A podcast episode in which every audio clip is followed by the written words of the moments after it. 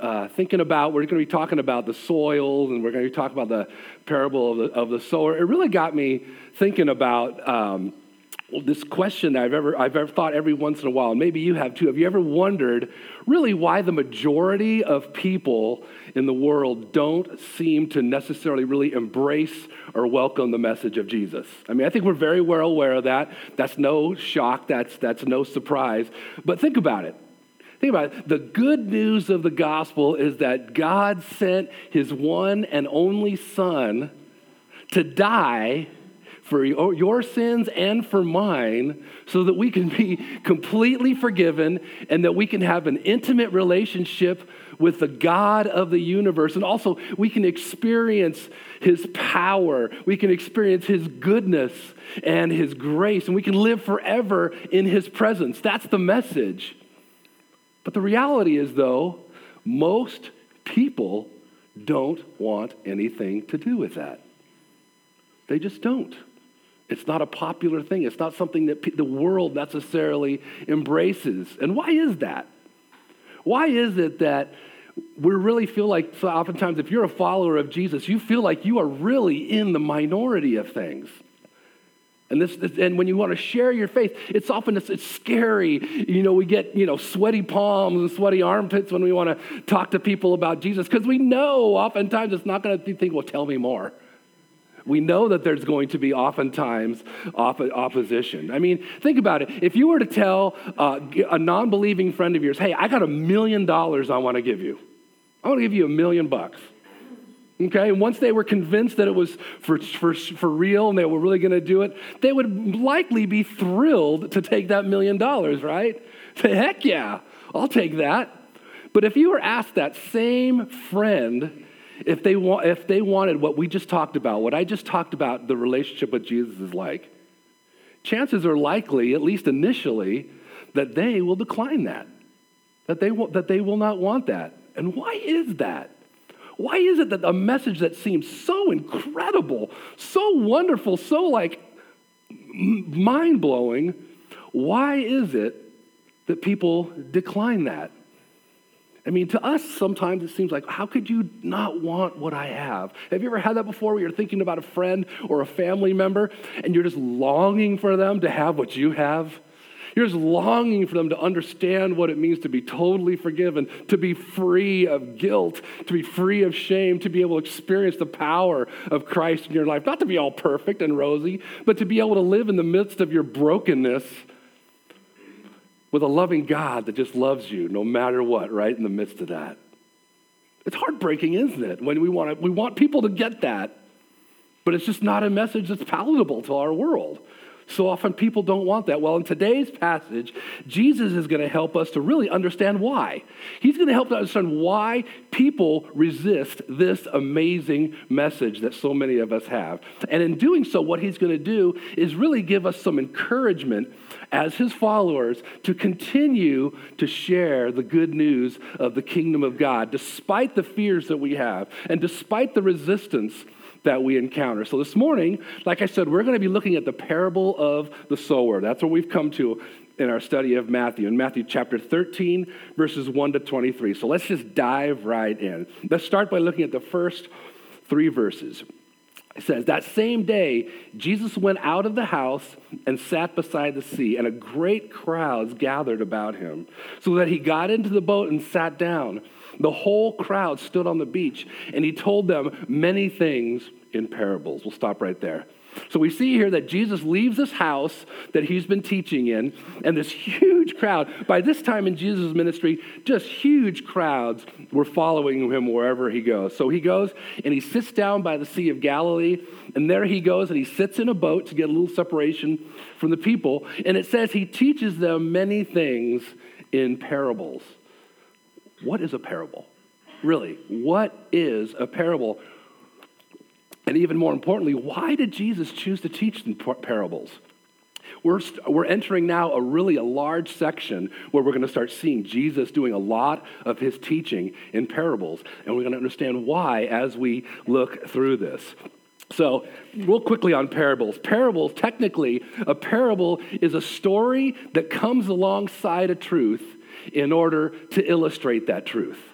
Okay, that's what a parable is. And Jesus' use of parables typically had a twofold purpose, as you'll see up there to reveal the truth to those who wanted to know it, and to conceal the truth from those who were indifferent or people that had no interest whatsoever in him. You see, Jesus used parables, believe it or not, to actually hide the meaning from those who chose to reject him. Seems wild, huh? But he also used them to clarify or even give a fuller meaning and understanding to people who already believed in him. Now, we may ask, why would Jesus speak in a way that doesn't make sense to some people? Why would he speak in a way that actually conceals the truth to people? It doesn't make any sense. It seems to go against his mission of bringing restoration to everybody. You'd think that he would speak in completely clear words, that he would bring it right down to where the people could understand. It seems odd. Well, the answer is yes, teaching in parables was a great way to further enlighten people that already got it. Say, it's kind of like this. And oh, okay, that makes sense. So it makes sense to it makes sense to do that. Yet they also really what these parables, when he taught in parables, did it sure it served to show this dire consequences of people hardening their hearts to the message of the gospel. Okay, to people that were closed off from the gospel, it really was. It showed about what their dire desperation and how much how much they need God. So he kind of uses them in this way. Okay, you see, Jesus is looking, what, what Jesus is looking for, he's looking for people to hunt, come to him that are truly interested in his message. See, Jesus wasn't about, hey, come to me, I got some great flowery speech for you. I got to tell you, as a pastor, as a preacher, we, we, we are insecure because we go like, man, if I could just have, because we, li- the problem is we listen to other preachers on the radio okay? These golden tongue guys or women, and we listen to them and we go, I, I just, I have to say it like that or the people aren't gonna get it.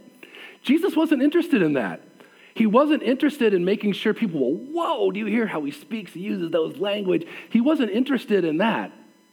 He didn't want people just to throng around him for entertainment purposes. He didn't want to be that guy. That's why so often he told people after he healed them, shh, don't tell anybody I did this, you know, because it's going to be a sideshow. He didn't want that to happen at all.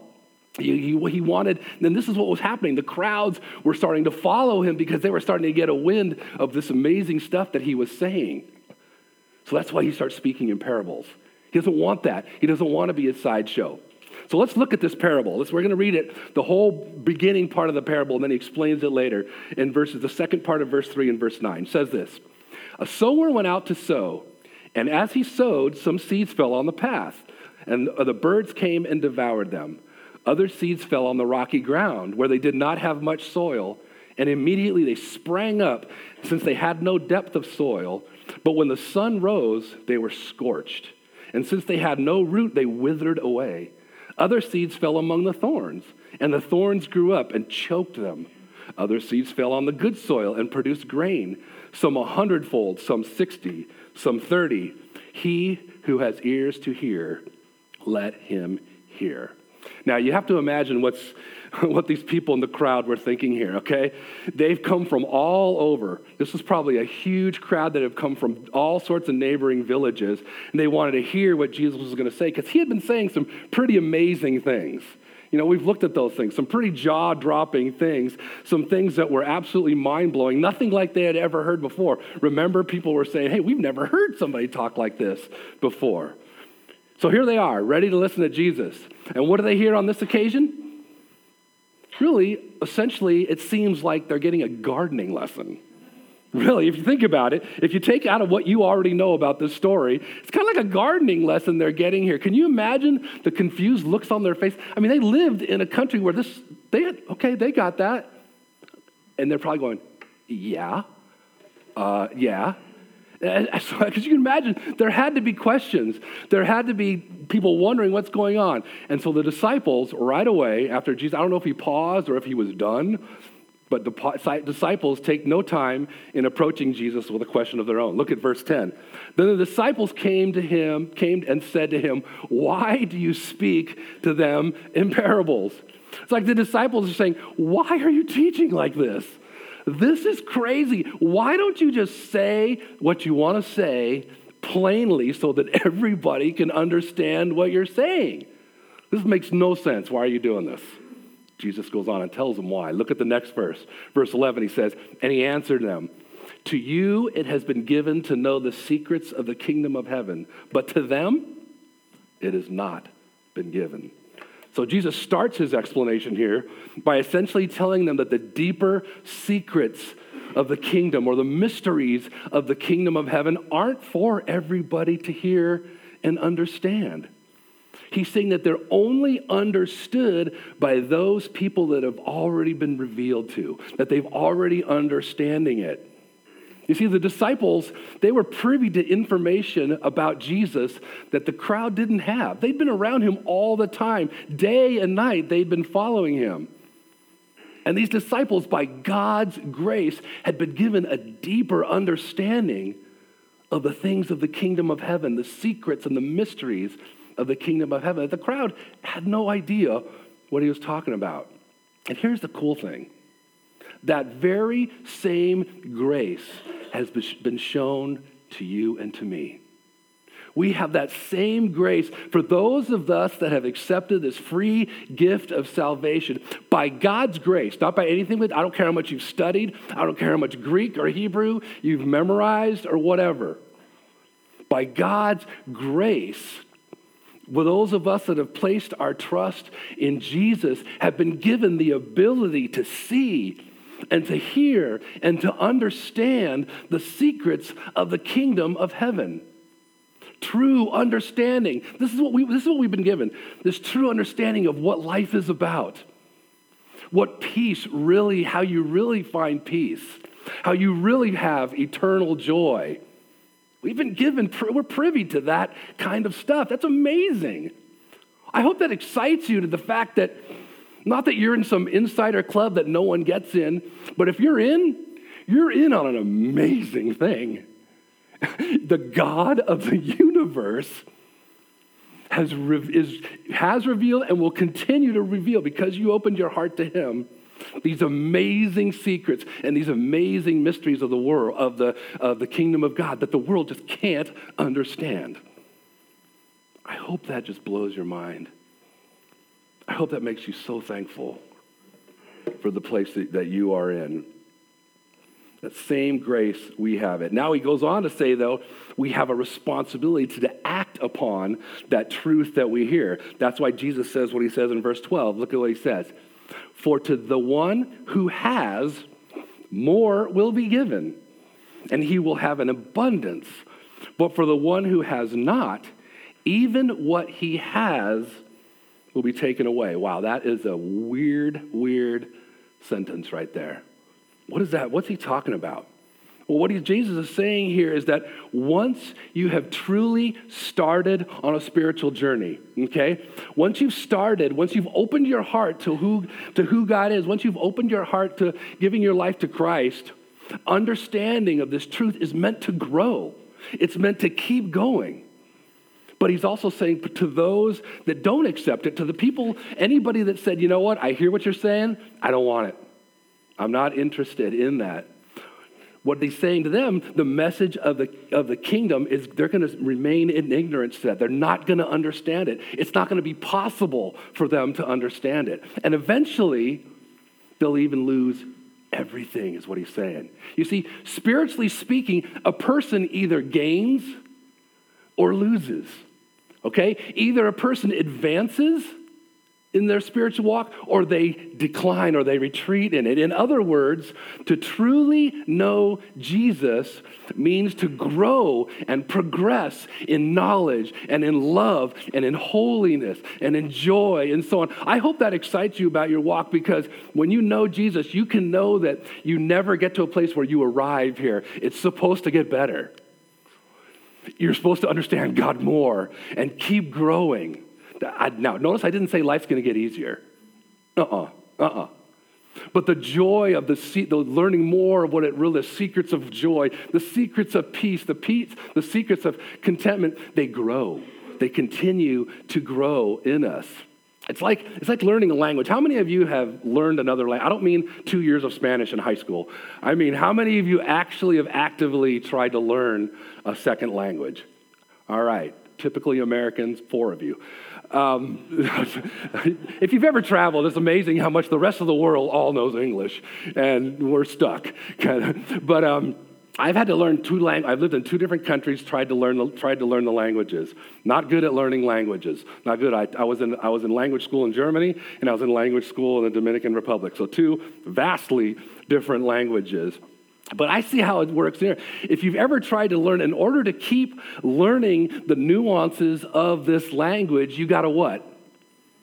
You got to practice it. You have to keep using it. You have to keep going along because once you stop using it, you not only stop learning, but you actually begin to what? You'll learn to forget. By the time I left the Dominican Republic after living there, I was ha- my wife and I were having a somewhat conversation with a Dominican pastor in Spanish in our living room. That could never happen now. Hola. I, mean, I, I, I, was just in, on vacation a couple weeks ago, and we part of our vacation we were in Germany, and some stuff came back, but I had lived there for four and a half years and I was pretty okay at German, which is a brutal language, by the way. Joke for you. Do you know what the language is that we're going to speak in heaven? It's German because it takes an eternity to learn. Sorry, sorry. Um, that's right. not even in the notes.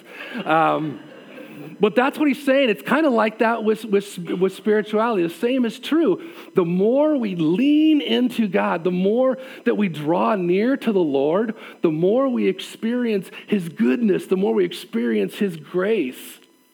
And the more we experience the goodness, we crave for it. We start to crave it more and more. Have you ever found yourself doing that? You lean into God, or God brings you something, and you experience His grace and goodness, and you go, I want more of that.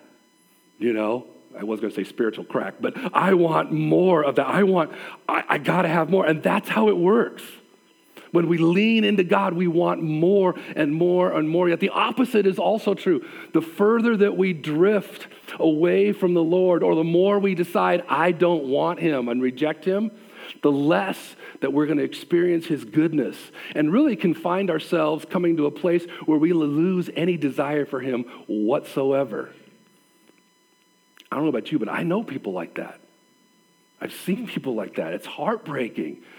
Excited about the Lord, and then drift, drift, drift. That might be you, and this that might be you this morning, and that's okay. We're so I'm so glad you're here because hopefully this will be an encouragement and a challenge to you a little bit. So now Jesus goes on. What he goes on, he's still explaining why he does this. He goes on to link teaching in parables to the people's condition as announced in the Old Testament prophecy. Look at verses 13 to 15. He says this This is why I speak to them in parables, because seeing they do not see, hearing they do not hear, nor do they understand. Indeed, in their case, the prophecy of Isaiah is fulfilled that says, You will indeed hear but never understand, and you will indeed see but never perceive. For this people, his heart has grown dull and with their ears they can barely hear, and their eyes they have closed. Lest they should see with their eyes, and hear with their ears, and understand with their heart, and turn, and I would heal them. Once again, really confusing, really bizarre language there. If it make, doesn't make sense when you look at it, it made absolutely none to me when I first read it myself. It's really difficult. But what Jesus is doing here in these verses is he's comparing the unresponsiveness of the people in this crowd that are following him, the unresponsiveness to his message, to the unresponsiveness of the people of Israel in the Old Testament, to the prophet Isaiah's message to turn from their rebellion, to turn from their wickedness, to turn from their wicked ways. Commentator Douglas Sean O'Donnell says this. This really helped me out. He says this For those spiritually calcified by persistent disbelief and disobedience, God's word in Isaiah's prophecies and Christ's parables serves only to increase their blindness and deafness.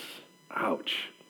So what Jesus is saying is that parables actually conceal facts about his identity and mission from people that absolutely refuse to believe in him. To them, really, they're, they're nothing more than these unsolvable riddles. What is he saying? It makes no sense. In truth, what is going on, what he's saying here is this is the punishment for disbelief. You can't just go around saying, oh, I don't, okay, I don't want, I don't want it. God wants people that really want him. So the punishment of that, the result of that is I, I don't understand. Not understanding at all. Yet for those who seek to know him, and to submit to his lordship over their lives, these secrets and these mysteries of the kingdom are, he's saying here, they're revealed and their lives are radically changed. So when we say yes to the Lord, what that does, it opens up a floodgate of understanding and the ability to be able to understand God. That's why a lot of people will tell you that aren't followers of Jesus will say, I don't get it. Right. It makes perfect sense that you don't get all this other stuff. And then we go into trying to explain to them all this other stuff, thinking, oh, yeah, if I just say the right words, they'll totally get it. If we explain all these theological concepts and we forget, and we're going to see how really we forget to just talk to them about Jesus and keep it there the amazing message of Jesus. Don't try to convince someone that doesn't understand about God about these theological concepts about God. You're wasting your breath, is what he's saying here. Not that they're dumb or not that they're bad or anything like that. It's just not spiritually possible. They're reaping the results of saying no to God. That's what he's saying. It's not, and it's God not, not God's not being mean, he's being fair. He's being true to who he is. Okay? Now, here we, are going to keep moving on here, and there it's even more, because there's even more good news that he's saying is for people that actually do seek him out. If you do want to seek him out, check out. There's a little more good stuff. Look at look what he says in verses 16 and 17. He says, But blessed are your eyes, for they see, and your ears, for they hear. For truly I say to you, many prophets and righteous, righteous people long to see what you see and did not see it, and to hear what you hear and did not hear it.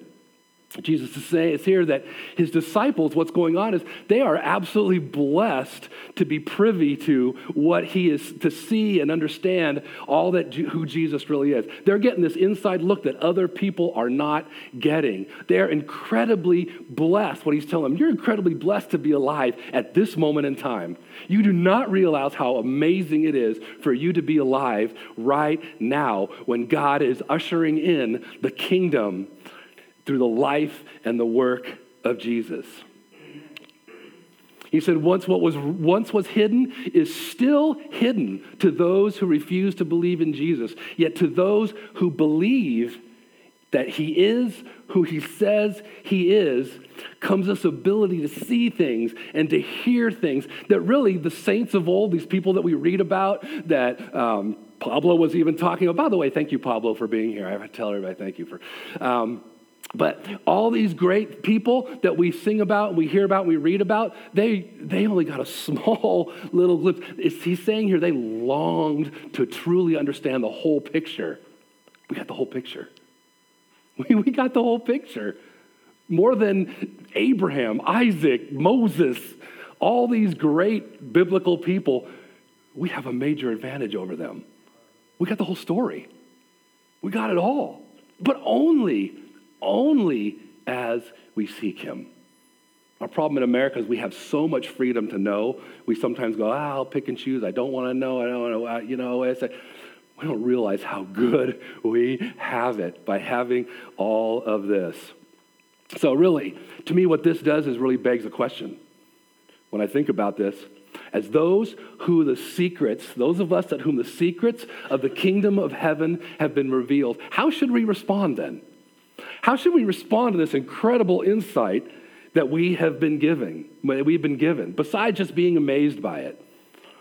Really, the answer, and many of you understand this, and I hear it and see it in the way you pray and the way you sing, is extreme gratitude.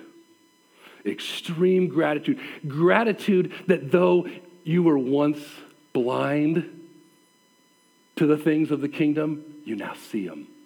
You were once deaf to understand the things of the Bible and the things of God's Word, and now you understand them. Not everything, but you're growing and growing and growing. Gratitude. Are you grateful? Do you find yourself grateful when you're singing songs or listening to music or reading the word or just driving around going, I am privy to God, God's grace in a way that is amazing? Yes.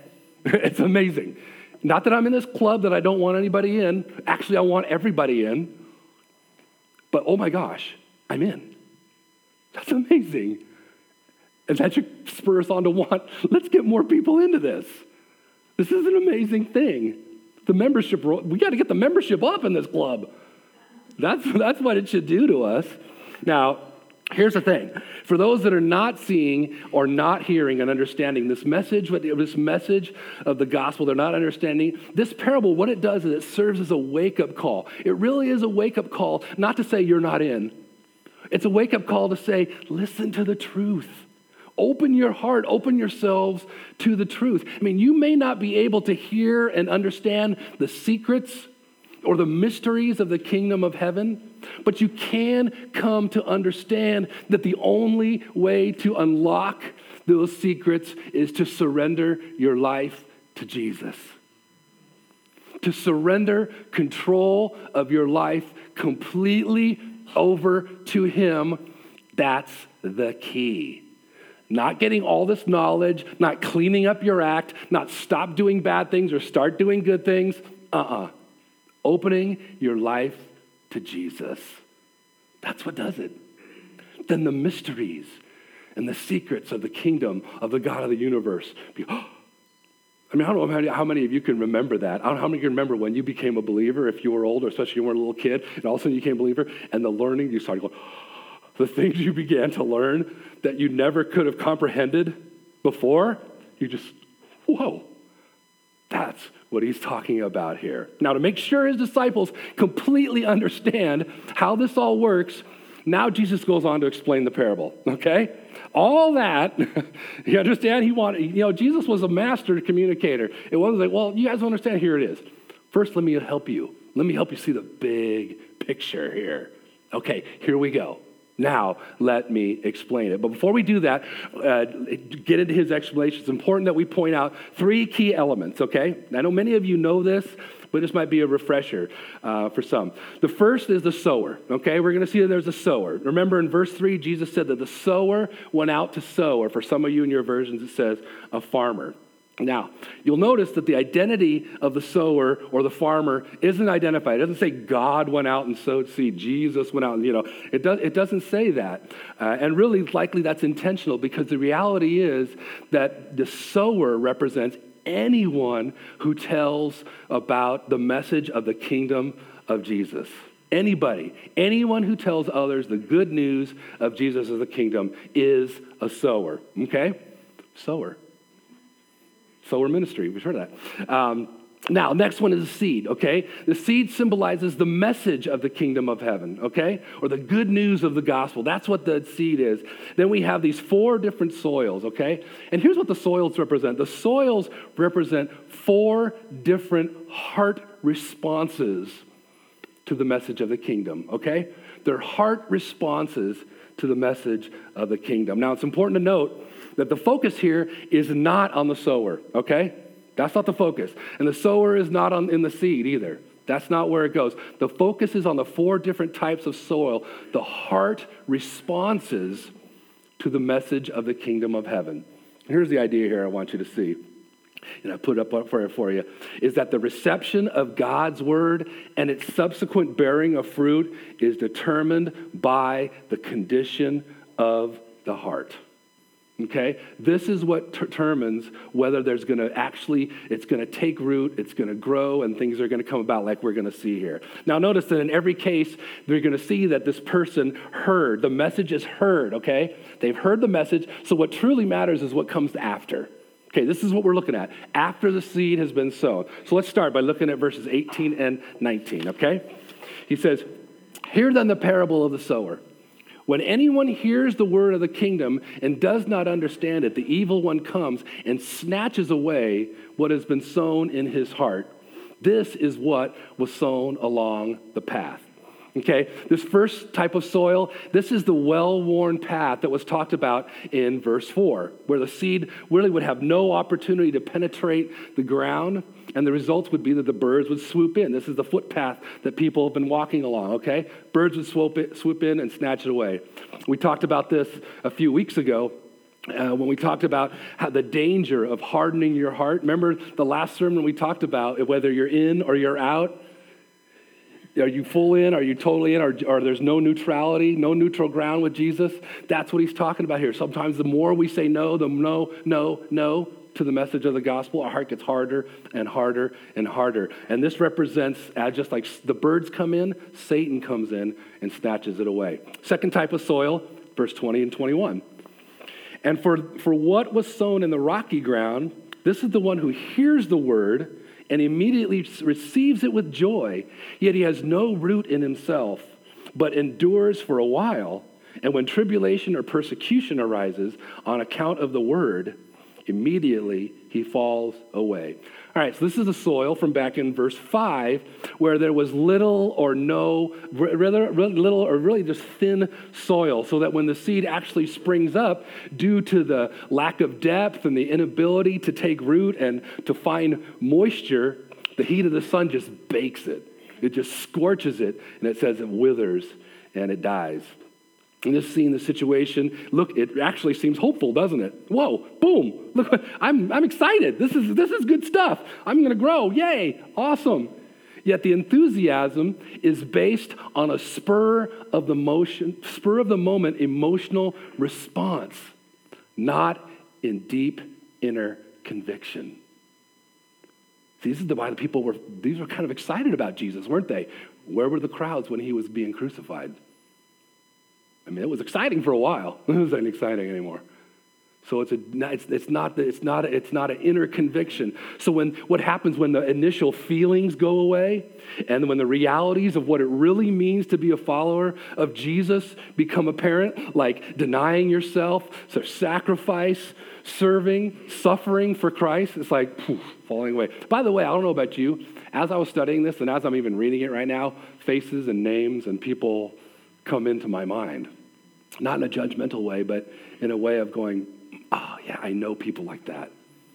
I have family members like that. This is a great opportunity when we think about these things in the soil. It's good to know where the people around us, the soil that we've at least seen, and we can tell, so we can pray. So you can really pray for them in a, in a really appropriate way.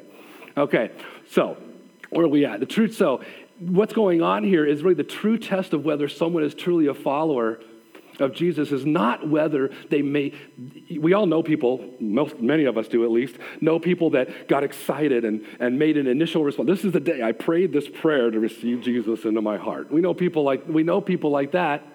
And what he's saying is, it's not about that. It's not about, okay, you're in now. That's what it, that's what it takes. It's whether you continue to follow Jesus, not just for a time, not just for a short little while, but for the entire span of life, despite the difficulties and the persecution that you encounter from following Christ. I can't tell many people I know like this, been in ministry, especially working with the young people I worked with for so many years we'd go to camp. I was a camp junkie. I loved taking kids on trips and camps, and there would always be this emotional, a lot of times, whoa, look what, and they would be this emotional response. And we were excited for that, and that was great. But then I would really start to, those, but then I'd really start to get concerned. Okay, got to pray for them really need to pray because it was this emotional thing. But then often you would see they'd get back home and mom and dad are fighting or they're getting at them or their friends are telling them, What the heck are you talking about? And they get back, caught back in. It's like, ah, I can't do this. It's heartbreaking, but that's what he's talking about. That's the kind of soil he's talking about here. Now, in teaching about persecution, Jesus, that's, Jesus even said, listen, persecution's going to come. And look what he says in Matthew. We looked at this in Matthew. He says, the one who endures to the end will be saved. And that's not, he's not saying the one who pulls himself up by his bootstraps will be saved. No, it's the one who leans, like we talked about, leans into Jesus when, and leans into fellow believers when times are really hard and we're feeling like, what have I gotten myself into? It does this whole Christian thing even make sense? Because there's nothing wrong with doubting your faith. Don't stone me right now. There's nothing wrong. God's not like, how could you doubt? My goodness. God's not, God's so much bigger than that. He doesn't, he doesn't get tripped out about our, our doubts and things like that. But what we need to do then we have those doubts is let's wrestle with them in an appropriate way. Let's talk to someone else. Let's read the scripture. Let's ask someone to help us with that stuff. That's all he wants. That's what he's saying. Be practical uh, about it. Okay, third type of soil is a heart of the heart response is found in verse 22. As for what was sown among thorns, this is the one who hears the word, but the cares of the world and the deceitfulness of riches choke the word, and it proves unfruitful. Now, this, this soil isn't necessarily bad soil, okay? It's not bad soil, it just happens to have competition present already. All right? There's competition already in this soil. What is it? Thorns. There's thorns there, which end up, it springs up and they end up just choking out the plant. See, what this soil describes is the person who is overly concerned with the things of this world. Specifically, what these words are talking about is wealth and possessions. Something none of us in the Bay Area struggle with at all, I know. So hopefully the podcast will go overseas for this, okay? It's so so easy. Something, and this is something Jesus spoke about. He spoke about money and possessions so much. Remember, he said, You can't serve both God and, what are you saying, wealth and possessions. Why? It's because one or the other will inevitably be master over you. There's no two ways about it. One of those is going to be the master of us. You can't serve them both. The idea here is that we can easily be deceived into thinking that the pursuit of wealth or the pursuit of possessions will lead to ultimate fulfillment. And I'm not talking about being bajillionaires or having big mansions. It's just, I got to get comfortable. I, as long as, once, once, once we're financially comfortable, things will be good. That's what he's talking about here. Once I have all the right stuff, the right home, the right thing, we're going to be, in my mind, then we're going to be good. That's what he's talking. Those are the weeds. Those are the weeds that he's talking about. It's not just the bajillionaires, it's those of us that crave to have something more in order to be content when it comes to finances and possessions. That's what he's talking about here. Proverbs 11 28. Whoever trusts in his riches will fall, but the righteous will, here we go, flourish like a green leaf. Okay? Not talking about the poor. He's talking about the righteous, those that are seeking God. Letting him take care of the rest. Okay, let's look at the final one. The final heart response to the message in our last verse, uh, the response to the message is this. He says in verse 23 As for what was sown on the good soil, this is the one who hears the word and understands it he indeed bears fruit and yields, in one case a hundredfold, in another 60, in another 30. So here we see, in contrast to the other three soils here, we have this good soil, which we're told here produces what these terms are is amazing harvest and like uber crazy amazing harvests. That's what he's saying the good soil can do. Now, the person who hears and understands is the person who doesn't simply just intellectually grasp the truth of the kingdom. I think that's where we get stuck sometimes, thinking if I can just get that person to understand what I'm talking about. It's not, an, it's not an intellectual understanding that he's talking about. This is a person who takes time and in their heart and they reflect on what they've heard. They allow it to penetrate their heart and therefore enable them to produce this harvest. A harvest doesn't come from just the knowledge. The head knowledge doesn't produce that. If anything, a lot of times the head knowledge just prevents us because it's all about what I know up here and not in here, which what God wants to change here, then here. Okay? This means that we will exhibit what he's talking about here is this production of fruit, this harvest. What it means here is that we'll exhibit the fruit of the Spirit love, joy, peace, patience, kindness, gentleness, goodness, selfish, selflessness, self control. All these things we will be able to exhibit in our life not just right here, but we will grow, like we talked about, remember? We will grow in those areas. I don't know about you, I need to grow in my patience, my kindness, my goodness, gentleness, and my self control. I need to grow, and God wants to grow us in those areas. That's the beauty. And we have the, the insight to the mystery and the secrets that allow that to happen. That's God's word. That's what it does. It helps us to, we're this also, this fruit and this harvest is about living in obedience to God's will and to the commands of Christ. We want to do them, we long to do them. You see, the reality is that we prove that we are Jesus' disciple when we bear these kinds of fruit. Look what Psalm says. This is a great verse. Psalm, Psalm chapter 1, verses 1 through 3. I really believe that puts it best. Blessed is the man who walks not in the counsel of the wicked, nor stands in the way of sinners, nor sits in the seat of scoffers, but his delight is in the law of the Lord, in God's word. Okay? And in the law and God's word, he meditates day and night. And therefore, what? He's like a tree planted by streams of water that yield their fruit in its season and its leaf does not wither. That's a harvest. That's what comes out of a plant could be planted in the good soil. So, in answering my original question, we see from this parable that the reason so many people reject or want have nothing to do with the message of the kingdom of heaven is due to the responsiveness, the responsiveness or the condition of their heart. Really, what this parable is, it's a warning to all of those who have heard the gospel, that have heard the good news of Christ, the kingdom of heaven, yet have said, you know what? I don't want it, okay? I don't want to have, I don't want to have part of that. And here's the danger. The danger in that is, like we talked about in the last time we looked at Matthew, is that heart can become more and more callous that we simply don't want anything to do with it at all. Even more so. Don't even talk to me about it. That's a spiritual reality. If you're someone here in this room that's been saying no, no, no constantly, let me, let me I want to encourage you and challenge you. The Bible says that you're doing something to your heart. It's becoming more and more callous. That doesn't mean you're impenetrable, but it just becomes harder to really receive what God has for you. Okay, but what that can teach those of us who are followers of Jesus, what this parable does teach us that those of us that have seen and heard and now understand the message of the kingdom of heaven, what I thought to say, I believe this is an encouragement for us to not lose heart in sharing the good news of the kingdom of heaven. Jesus promised that there will be a harvest. There will be a harvest. I want you to hear this. I love this. I like this commentary of William Barclay. He says this.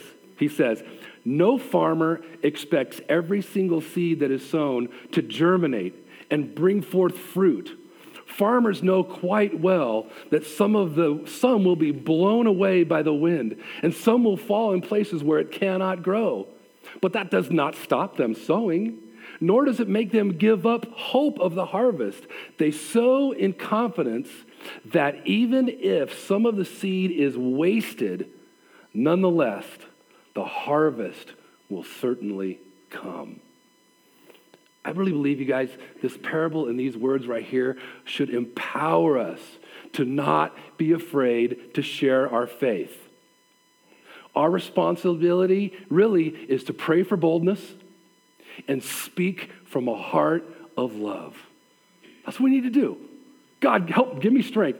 Give, I'm scared to do this.